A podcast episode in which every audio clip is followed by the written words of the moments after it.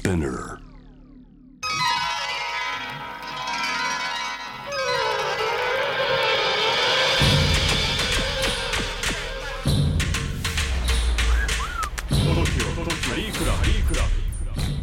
TOKIO カリークラブえー、ドスマラソのタイタンがナビゲートしております TOKIO カリークラブエリックサウス稲田俊介さんには引き続きお付き合いいただきましてここから後半パートは超人気店スパイシーカリー、えー、ロカのカレー料理人斉藤恵里さんをお迎えしてカレーの話を深掘っていきたいと思っておりますよろしくお願いします斉藤さんはい、よろしくお願いいたします。ありがとうございます。えー斉藤さんは前回のお話でもありましたけれど稲田さんとは師弟関係にあるとこれ指定なんですかね。知ってあなあなたがあちこちでそうやって別にダメ出しダメ出してるわけじゃないですけどね。いやまああの本当に仲間としてもう立ち上げ。え。エリックサウスの立ち上げというかその前のお店からでしたからねその原型となるお店からえーなんか仲間としてめちゃくちゃいろんな失敗をしながらやってきたんでえ自分としてはえ 正直あんま指定って思ったこともなくー、っいうよりか同志てうんええ。割とそういううんでも指定って言っといた方が何かと都合いいかな。どうすか？そうですね。どうすか？いろいろ説明が早いとか。はい、あとなんかやっぱ恩師がいるっていうのやっぱ、うんうん。うんお墨付き感。そうですね。えーあとやっぱり私本当に本当にど素人からえーあの稲さんのところへ修行を入りさせていただいたので。え本当にリアル恩師なんですーね。うんうんうんただまあ稲さんがやっぱしてって言うと、ええ。いやいやいやっておっしゃっていただくんですけど、私の中ではやっぱ永遠に恩師でありますのでやっぱりええ。やっぱ師匠ってどうしてもつけちゃうんです、うん。師匠かっこカタカナ稲田俊介になってしまうんですね。あざっす。認めましたね。いや公式に認めたということで、ちょっと指定としてちょっと今日は、えー、お話しいただければと思いますけど、あのもちろん今日はあの二人のカレーのまあ作り方とかスタイルのお話もそうなんですけれども、あのまあ指定としてあの7年間まあエリックサウスの下で働いてた、えー、斉藤さんにですね、こう。昔のインタビューを読むとこうエリックサウスで学んだのはあーカレーの作り方はもちろんそうなんだけどカレーというお店を経営していくマネジメントしていくっていうことをすごいなんか学んだというようなことも伺ったのでなんかそういったあたりもちょっと深掘りしていきたいなと思います。はい。斉藤さんあのーまず端的に7年間で稲田さんからこう一番これはもう今自分の軸になってるなと思うようなポイントってどこにあったりするんですか、正直ですね、えカレーのノウハウからええ。全てをもちろん教えていただいてるんですけど自分の中でやっぱ実際お店を持ってもうポイントポイントでこれがっていう記憶に残ってるものは全部稲さんのええ。言葉なんですね。その言葉言葉のええ。ポイントが全部うん脳裏にこうパッて浮かぶんですね。なのでやっぱり実際お店を経営させていただくといかにえカレー大好きですけどカレーを作ること以外のものがどれだけ大事かってことえを独立して初めて、ええまあでかい壁にぶち当たり、まあ稲田さん稲田さん 稲田さんっていうとちょっと変な感じがしちゃって ちょっと稲さんがまあどれだけまあ独立する前から重要なことを教えてくださっていたことが分かりましたえね。稲田さんそれを受けてどうですか？何言った？か ななんか大体くだらないことかあとあのどこのカレー屋さんがうまかったみたいななんかそんな話しかしてないような 僕はそんな記憶なんですけどね。でもなんかまああれでしょうね。端々にこうポロッといいこと言っちゃったりとかしてたんでしょうね。そうなんですよね。やはり。わかんないけど、えーそういうことにしといてください。えーはい、結構自分の中で大きく結構記憶してる言葉が割とまあ何個か残ってるんですけど、具体的に、ええ。あのーあるデパ地下でちょっとあのビリヤニ専門店を出店していた時があったんですね。ええでまあ、稲田さんがもちろんプロデュースして満を持して出したお店があったんです。えでそこで私はまああの店頭販売をこうさせていただいてた中で稲田さんが目を光らせて見てるんですね私の接客を。うんうん。その時にまあなんかあの実際商品を買いに来た方が、まあ、ちょっと日持ちする商品が欲しいって言われた時にうん。私が冷凍しているカレーをその方におすすめして、まあ、こうするとこうこうこういう理由でまあ、逆にいいですよっていうちょっとまあ流すようなこうアナウンスをした時にその方がすごいにこやかな顔で変えられた。後稲田さんがとことこっとやってきて今の接客 120%OK みたいな感じで言ってくれた時あったんですよ。調子いいっすね。な んそかれを言わおれて。調子者か。いやすごいですね。なんか今の話からするとダメ出しをされたのかなっていう風に転がっていくかと思ったらもう全工程、そうだったんです。それをえ稲田さんがもうずっと結構真剣な眼差しで見てたんえでええ正直なんか言われるかなと思ったんですけどええあ OK いただけたと思った時に なんか自分の中の接客とかそういった面でまあ強い自信を持ちましてえなんか私結構稲さんに対してそのカレーを教えていただいてること以外にええ。なんか接客とかそういったものに対しえて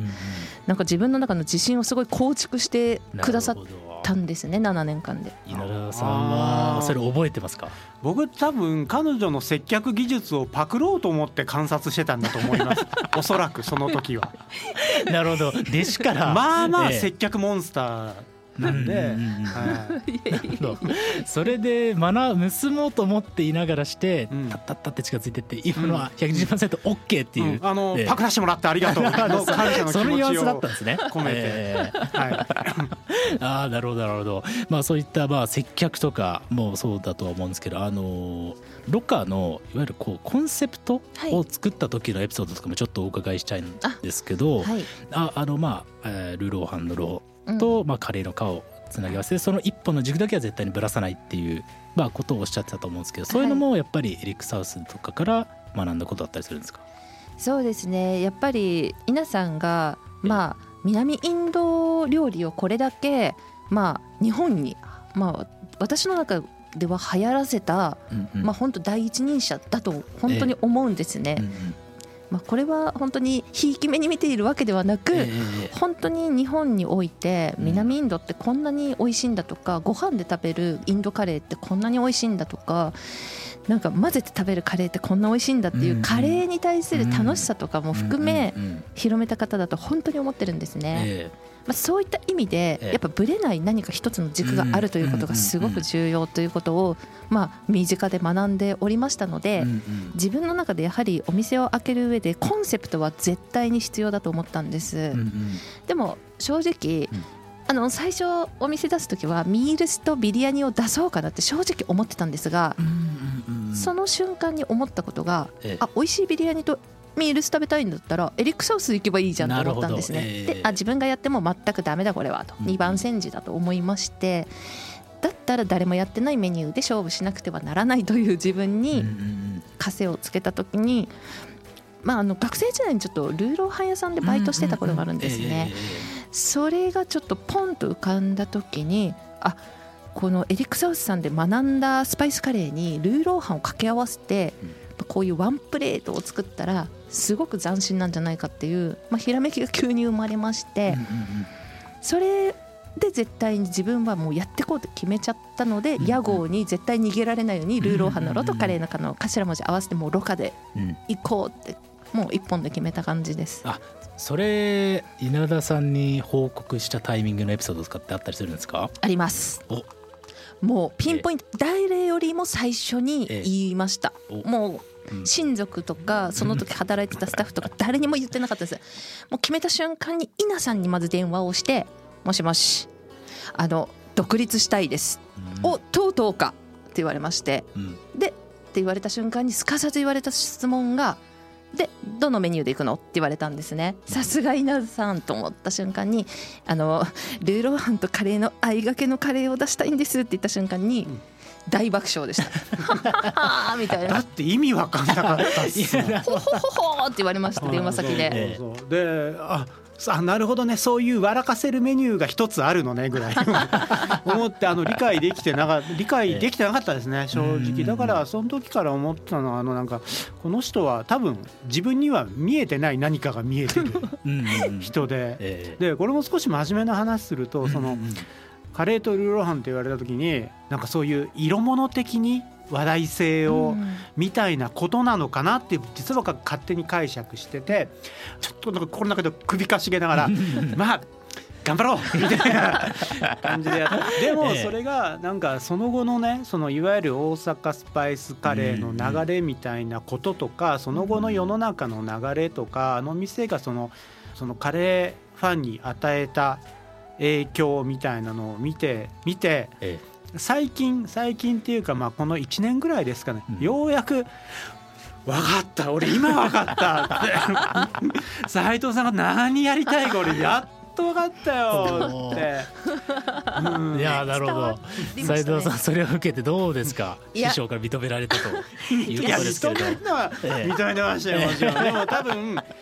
当初よりはええ。なんか100倍ぐらい僕今理解理解できてます。この世界が見えていたんだっていうことですね。そうそうそう、嬉しいですね。そうそう同じ景色が、うんうんいややっと俺にも見えたってその大阪行ったりとかね、したした上で今思ってます、いやーちょっと独立して5年目にしてちょっとこのソウルをお聞きできて今正直 正直ガッツポーズですよいやいいですね。いやこれ本当に記念となる放送になりましたね 今のは。そうです暴露話ですね。いやーありがとうございます。正直その真意としまして、ええ。私お店を開けるときにそのワンプレートであのルーローハンとカレーを相掛けにした理由ってまさにその大阪のスパイスカレーをまあ正直ヒントに得て作ったんですね。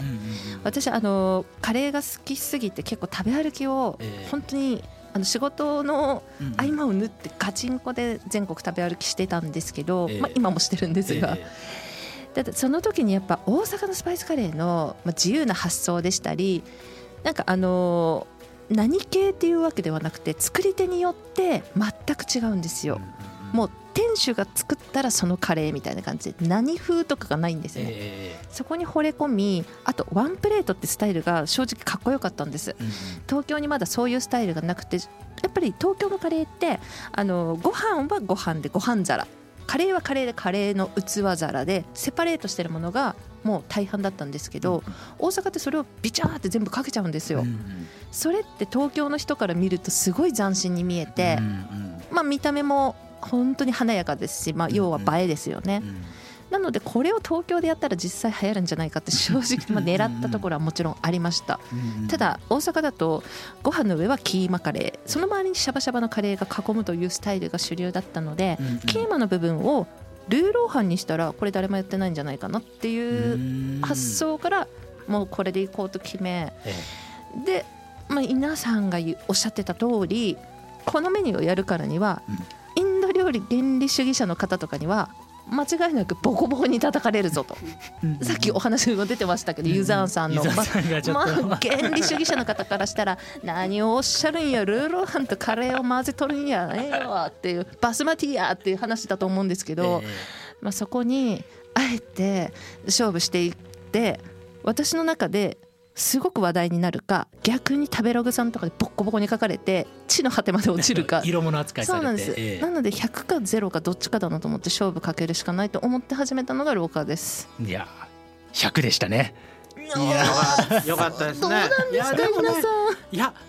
あそこまでむちゃくちゃやったらもう叩けないっすよ。原理主義者。ももう正直。中途半端にやると え。ボコられるかもしれないですけどそれはでもボコられるっつってもなんか向いてる方向がね、はい。なんかこう微妙にこうすり寄ってるような離れるようなっはい。てこういやらしい感じはやっぱりねちょっとねイラッとする人もいるかもしれないけど、はい。あんな最初からもうズバーンってこ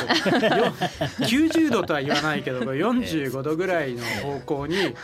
なんかもう用意どんでゴールと全然関係ない方向に走り出す人みたいな感じじゃないですか。あれやられたらもうなんか呆然として見てるし。かない叩くというより唖然とするみたいな。唖然として。えゴールどこかわかんないけど頑張れみたいな。え それがやっぱり稲田さんの最初の爆笑っていうリアクションにもつながってたんでしょうね、TOKIO カリー